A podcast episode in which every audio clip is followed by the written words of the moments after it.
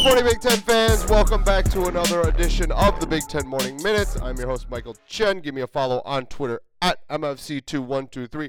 It is Monday, October 28th, 2019, and this past weekend was absolutely fantastic for the Big Ten. There were plenty of big games, uh, the majority of them affected by the rain, which was interesting. However, there was still some pretty big scoring outputs regardless of the conditions. And we'll start off with the biggest game in the conference. It was billed as a potential Big Ten game of the year a few weeks ago. Unfortunately, with uh, Wisconsin losing to Illinois two weekends ago, this past weekend, the luster was a little off on this game. However, obviously, still getting played, still having national implications. And all the Buckeyes did was come out and put a whooping on Wisconsin. Very reminiscent of the 2014 Big Ten championship game, 56 to nothing. Not quite 56. I think that was due to the rain. The Ohio State offense was a little bit sluggish early on, but their defense was absolutely dominant. The Buckeyes had four sacks from Chase Young, two forced fumbles. He had five total tackles, four, uh, I'm sorry, six total tackles, five tackles for loss. The young man was absolutely dominant. The Badgers scored seven points total compared to Ohio State's 38. And let's take a look as to why. They blocked a punt, had a 30 yard drive. And the throw that Jack Coan made, go ahead and watch it. Watch it again. I'm not quite sure Coan was even throwing to his wide receiver, A.J. Taylor. He had two receivers in the same exact area. I just think he was throwing it up there. That's first of all, that's bad coaching. That's bad scheming. You never want two receivers that close to each other. Bad scheming. So when they scored that touchdown, uh, you kind of thought it was a little flukish, and that's exactly what happened. The Buckeyes' defense was absolutely dominant. They stopped Jonathan Taylor, the one of the best backs in the country, and this is the second time that they've held Taylor in check. Taylor had 52 yards on 20 carries. That's a 2.6 average. But take a look at the other side. J.K. Dobbins was phenomenal. 20 carries, 163 yards, two touchdowns. He added three receptions for 58 yards. The young man shone bright. If you had to look and you didn't know any of the anything about these two teams, you'd probably look and say J.K. Dobbins is probably one of the best backs in the country, and that's exactly what he showed yesterday.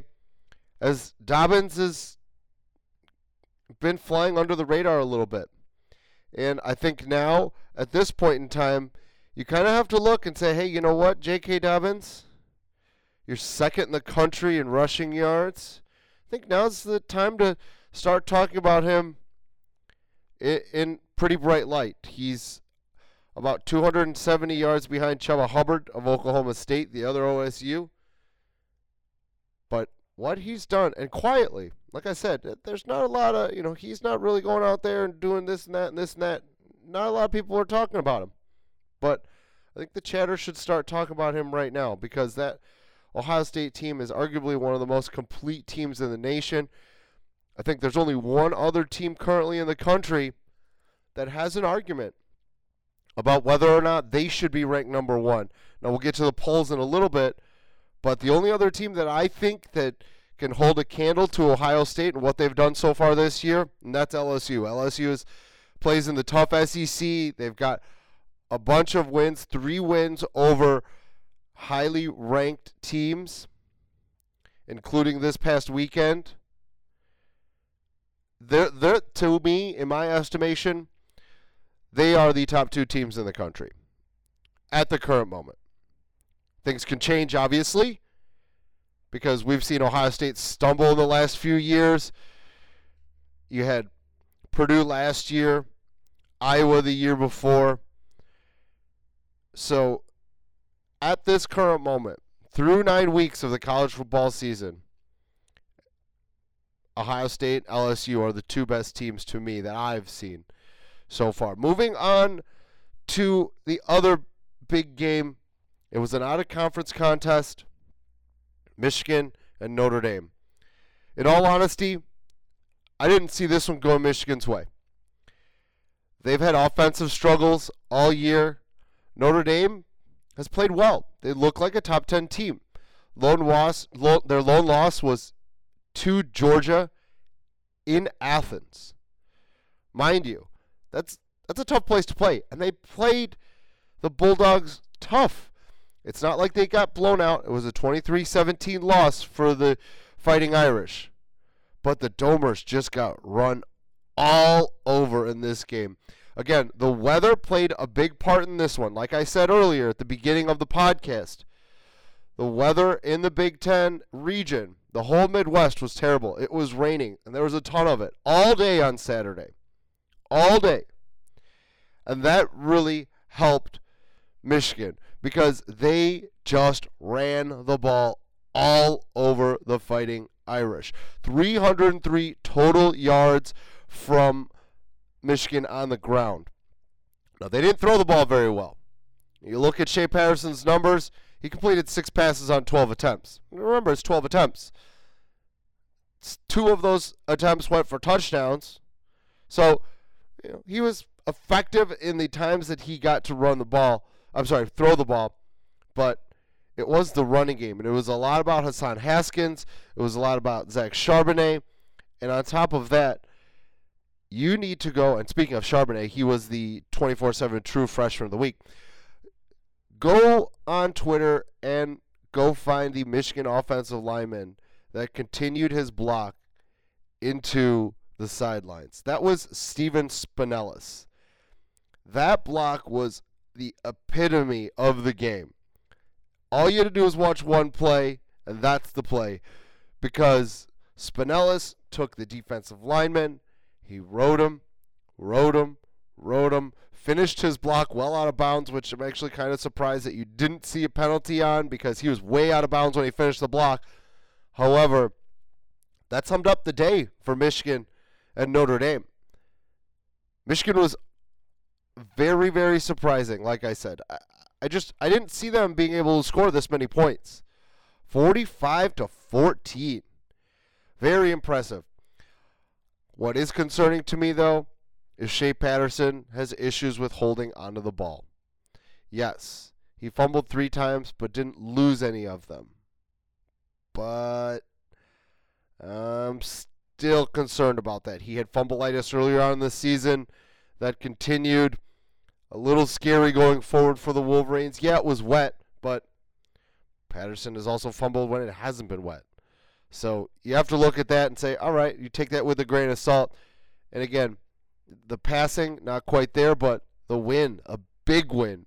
Jim Harbaugh finally, finally breaks through and gets that big top 10 win that he's been missing because that's something that uh, Harbaugh really, really had issues with so far going on. He was 1 and 10 going into it. Yeah, he's 2 and 10 now. But I wouldn't consider this one a program defining win. That would come later on in the season. He still hasn't beaten Ohio State in his tenure. He's 0 4 against the Buckeyes. And if Harbaugh can somehow manage to beat the Buckeyes, that that'll be a big feather in his cap because he hasn't had that one before, and this is one of the best Ohio State teams that he will face in his five-year tenure as the Michigan head coach. So it'll be an interesting one to see, but I think that it's nice to see that Michigan didn't give up because they could have cashed it in. They really could have. With two losses already on their season, five and two, and a top 10 Notre Dame team coming in to the big house, they really could have just mailed it in and said, you know what, next year, we'll get them next year. Very good job by Jim Harbaugh and his staff of getting some momentum, especially on the offensive side.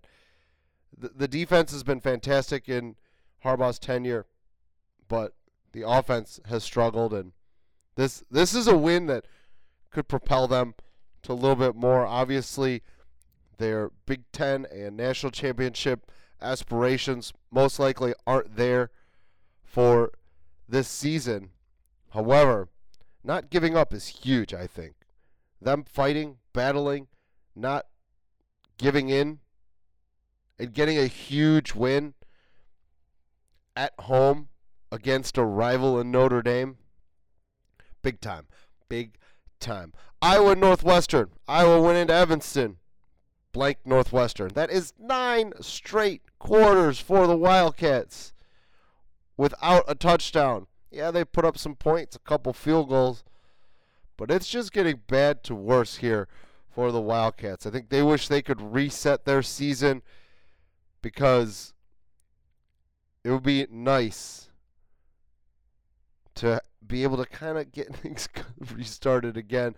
I feel for Northwestern because the defending Big Ten West champs, they, they deserved better than this it was it's just been it's been a rough go at it. Uh, offensively, you kind of figured, oh, Isaiah Bowser, he played really well in his freshman year, and he should probably be able to, you know, improve, move on, and get better.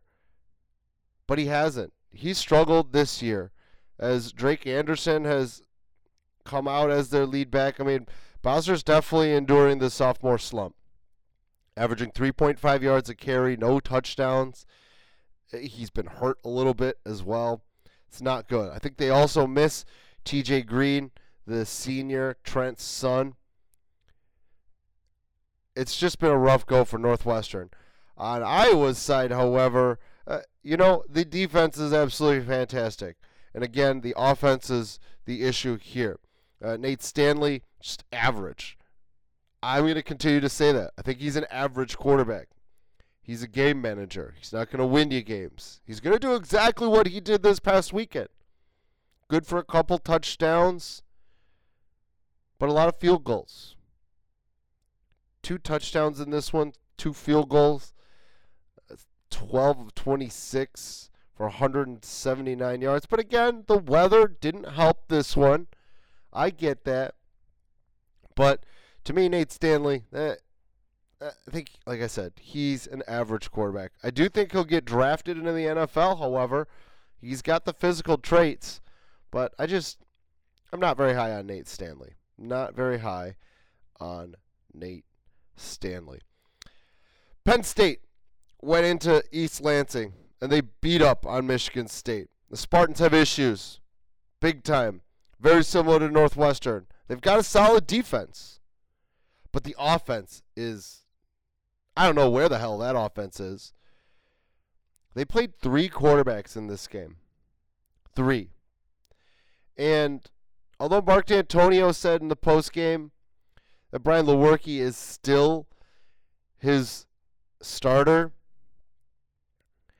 it's just not good because you can't find any consistency in any of the three quarterbacks. Rocky Lombardi came in and was not very good through an interception uh, on his just six attempts. Theo Day came in as well. Uh, he was two of three, but that that's it's an issue for Michigan State because if they could somehow find an offense along with that fantastic defense, they'd they'd be in a whole hell of a lot more games, a lot more games. It's just I think that's a, a big theme for this year around the conference. Is offensively, there are teams that just struggle big time that have good enough defenses to win games. However, looking on the other side, Penn State, I've been pretty high on the Nittany Lions all year. I think they're a very good team. I wouldn't say elite, just for a few reasons. I think their running game still leaves a lot to be desired, but they're winning. And it doesn't matter. 8 0. Sean Clifford, very solid game, 18 to 32, 189 yards, four touchdowns and a pick. Again, that running game was okay. Uh, leading runner was Journey Brown. He had 12 carries for 45 yards. Pat Freiermuth, five receptions. And of those five receptions, three of them went for touchdowns. Only 60 yards. Who cares? That's that's a that's a damn good effort out of them. And Penn State doing work. Doing work. That Ohio State Penn State game, the second to last game of the year, where the Nittany Lions go into Columbus. A lot of eyes are going to be on that one. A lot of eyes because I see Penn State having a tough one this week against Minnesota. I'd love to see College Game Day. I think they're holding off, and we'll get to that. We'll get to Minnesota in a minute, but I I think the Game Day could end up there, and that'll be a good one. Two undefeateds, two top 15 ranked teams. Love to see Game Day give some love to Minnesota. Love it. I think they've earned it. And speaking of earning it, once again, the Gophers, 52 points over Maryland. 52. PJ Fleck deserves a hell of a lot of credit. Because I've talked about this multiple times. Zach Annexstad went down early on in the season. Or not even in the season, in the preseason. early on in fall ball. He went down with an injury. And yes, Tanner Morgan played last year, but you didn't know what to expect. He obviously wasn't the starter coming into it. And Morgan's done well. He's engineered a goal for team that puts up a lot of points. 12 of 21 for 138 yards, two touchdowns and a pick. But the thing is, is all he's got to do is turn around and hand the ball off to some of his talent running, talented running backs. He's got Rodney Smith back there. He's got Treyson Potts, Mohamed Ibrahim. There's a lot of guys. There's a lot of guys. He's found some some good chemistry with Rashod Bateman. Always the dynamic Tyler Johnson as well. But Minnesota, love it. Like I said a couple weeks ago, they get past Nebraska. They're going 8 0. And they're going to face this Penn State team. And that's going to be a big game. Very excited to watch this one, uh, especially with Ohio State on a bye. This is the game to watch next week. This will be the biggest game of the conference for the week. All eyes will be on this one. And looking at Maryland, oh man, it is a mess. Mike Locksley started off fantastic. The luster has worn off. It's gone. So Tyrell Pigrome started the game. Played two series. Josh Jackson entered the game. Tyler DeSue entered the game. All in the first quarter, mind you. Or, uh, first half, I'm sorry. There is a I wouldn't say there's a quarterback controversy here, but Mike Locksley just wanted to get something going. And it's not good. It's not good. But hats off to Minnesota that 52 to 10 victory. Looking good. Well done Gophers. That's they're they're really moving in the right direction. Illinois went into Purdue and another team with quarterback issues, Purdue. Illinois didn't necessarily play well. 24 to 6, that's a W. A 4 and 4 record. Lovie Smith's got the fighting Illini at 500. They have an opportunity to go to a bowl game. I think 2 weeks ago. That's something that you couldn't have said, but an upset of Wisconsin, huge confidence builder. Big time. And then this W against Purdue in the rain. Again, the rain played a big part in it. Because when you look at what the Illini did through the air, it was ugly. Brandon Peters only attempted six passes for 26 yards. That's not going to get it done against better teams. Purdue has had a bad year. Two and six. Not good. You've got Dre Brown running all over the place, 18 carries for 131 yards. Reggie Corbin wasn't very effective.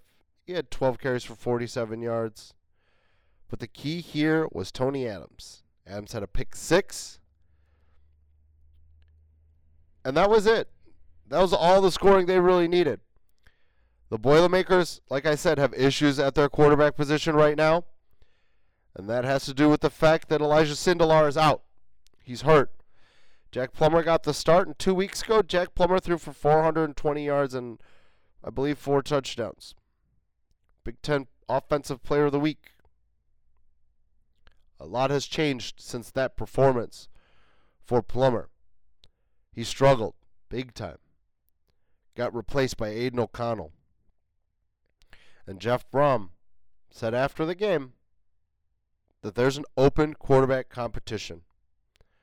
He kind of felt like, like I said, a couple weeks ago when when Plummer went off for that 420 yard game, kind of thought that he was going to be the replacement for Sindelar.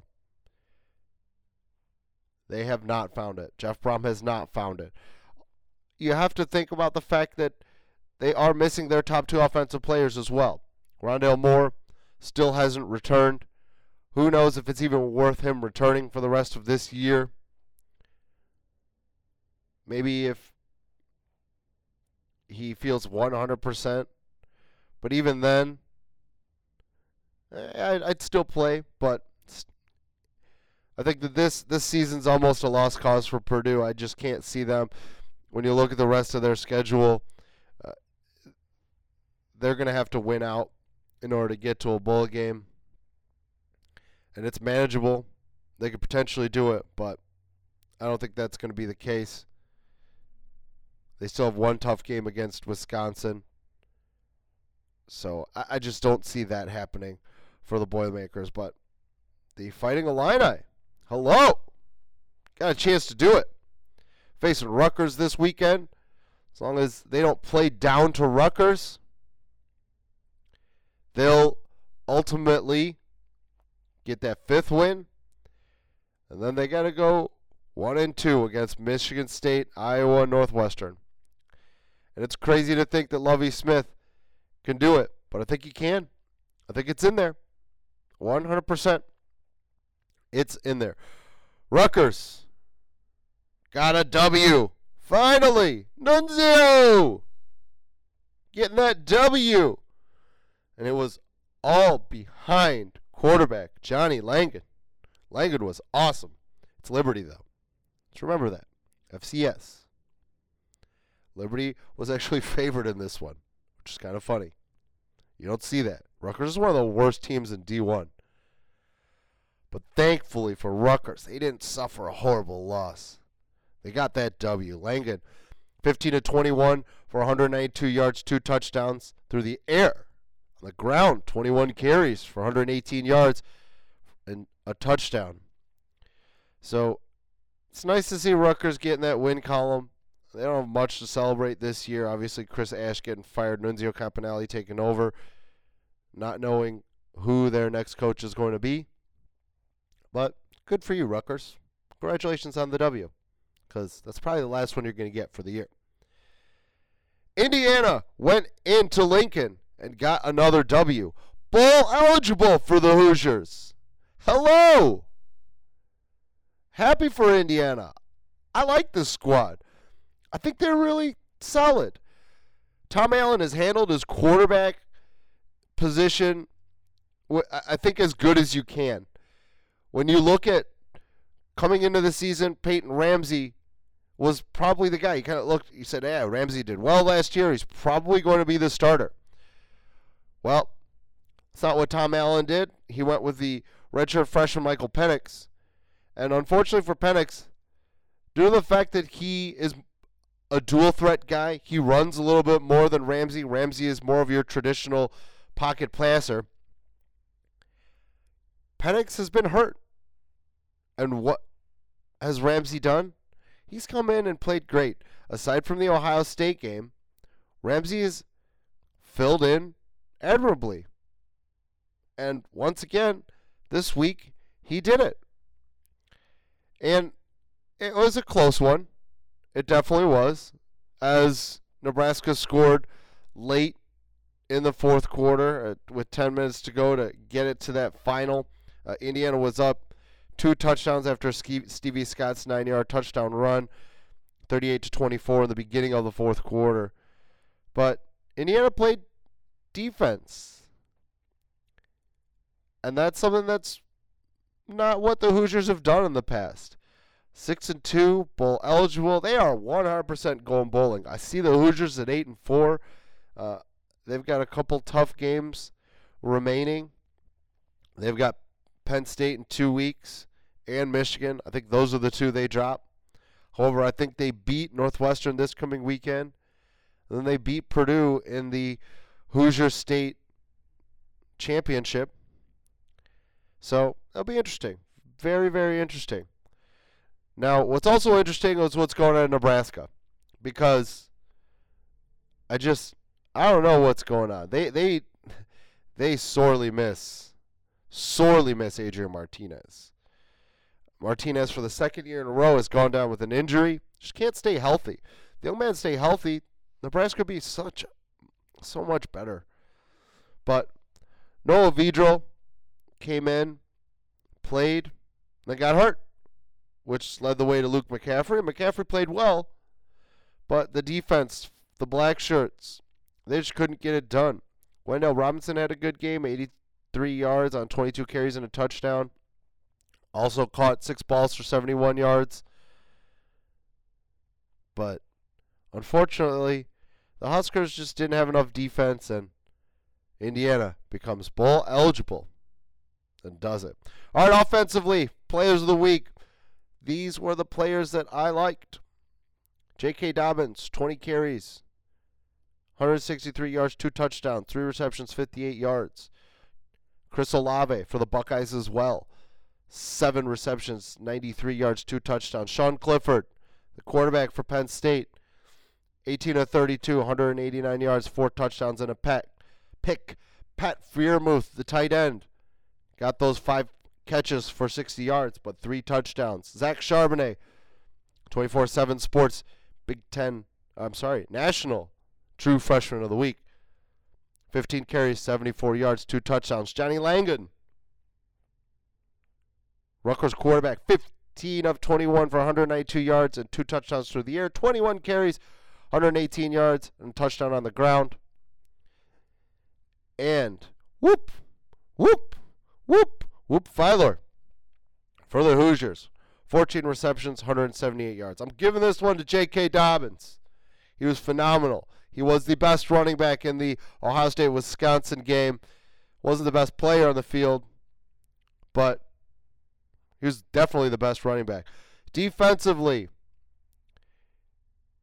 got Michigan's linebacker Cameron McGrone, 12 tackles. Michael Parsons for the Nittany Lions, 12 tackles as well. Antoine Winfield Jr. for the Gophers, six tackles and a pick. Kid is just a pick machine, just like his father was. Also, defensively for Minnesota, another D-back, Coney Durr. He had just one tackle, but a pick six. Love that. Illinois' defensive back Tony Adams also four tackles and a pick six. Indiana's linebacker Micah McFadden had 11 tackles. But your Big Ten Defensive Player of the Week is the Predator, Chase Young. The young man has played himself. I mean, I think going into the season, people thought he was a top three pick.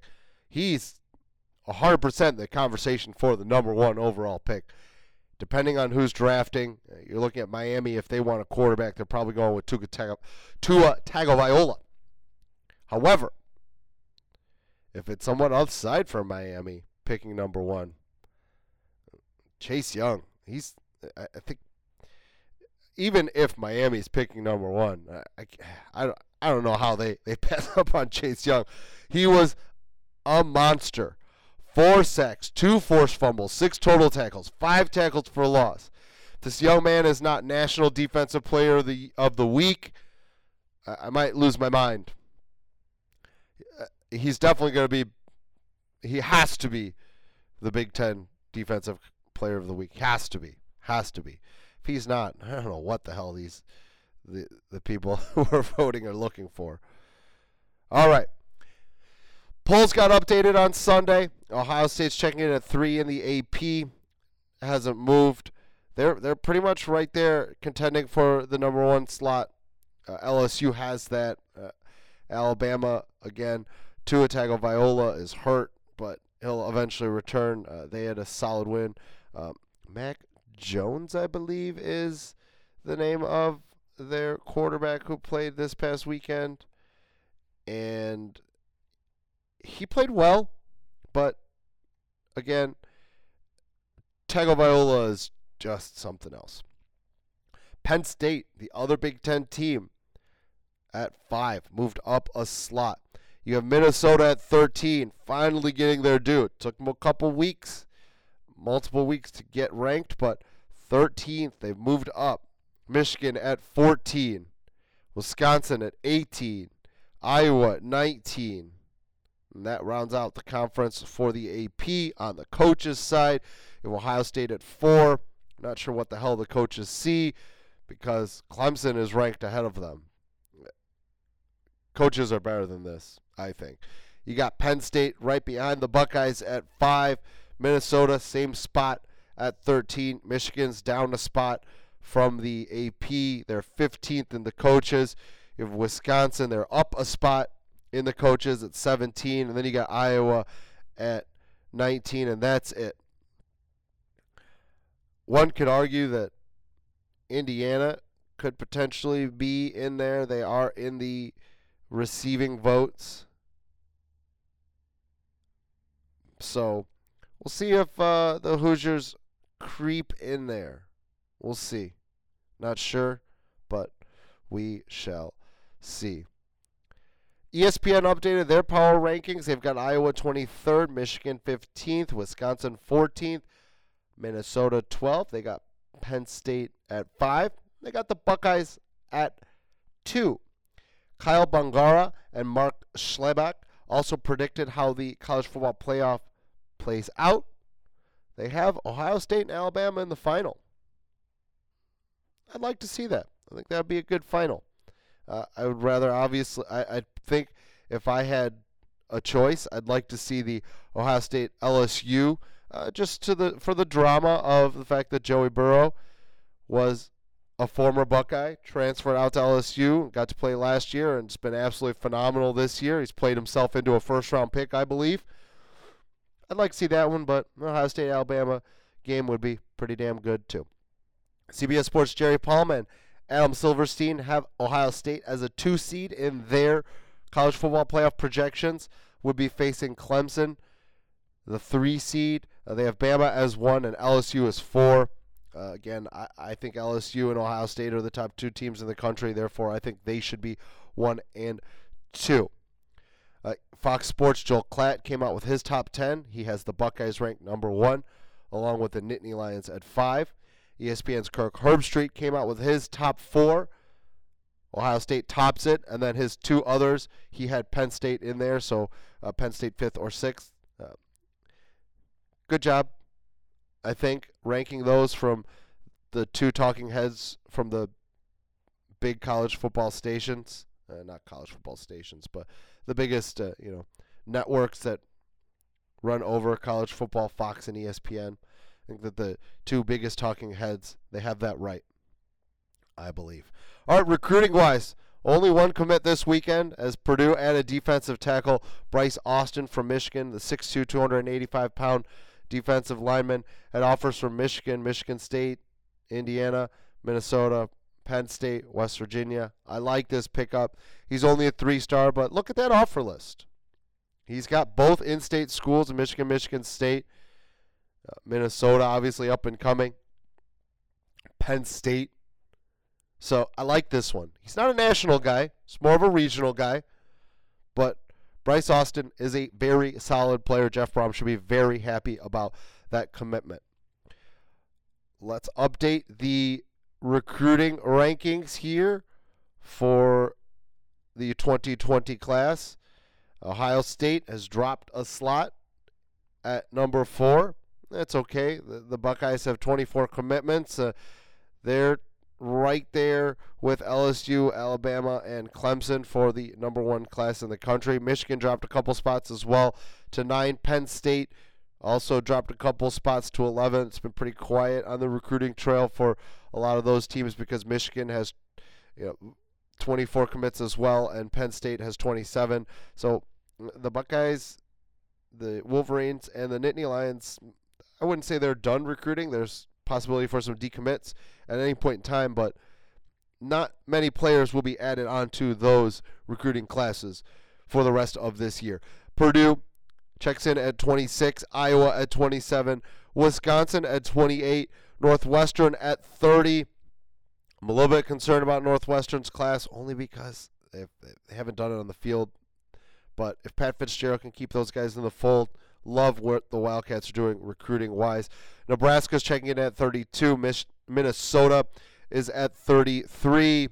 And then you're going to have to go a little bit further down to find the Terrapins at 43, the Spartans at 46. And then this is the point in time where we go way down low. We got to go find the Fighting Illini. We got to find Indiana. Indiana, 60th. Tom Allen. Need to get going a little bit in the recruiting trail. He's had back to back good recruiting classes, so hopefully he could do that once again. You got Illinois checking in 88th in the country. Not good, Lovie. Not good. They are having some momentum on the field right now, so you wonder if they could turn that into some success on the recruiting trail. And then Rutgers, understandable, 89th overall in the country, and you kind of figure hmm, that's that's just not going very well for the Scarlet Knights. Uh, Michigan has canceled a home and home with UCLA in the 22 and 23 season. They immediately announced as well they're replacing them with Hawaii in 22 and East Carolina in 23, so they don't have to work on doing that. And then there is one note on the hardwood Illinois guard Trevion Jones is going to miss some games with the suspension for the second straight year. The sophomore was suspended for academic reasons and will be out for an undefined time. Uh, it's unfortunate because Jones looked like he could be a player, but uh, I guess Brandon Underwood's just going to have to deal with this one. And that's going to do it for me this morning on your Big Ten Morning Minutes. I know it was a longer one, but there's just so much going on in the conference that I had to talk about. Appreciate the listen. Give me a follow on Twitter at MFC2123. Follow the website as well at Two Cents Pods. Like us on Facebook, Two Cents Pods over there. Rate us, review us, and share us on all of your listening platforms. Have a great Monday, Big Ten fans. Talk to you tomorrow.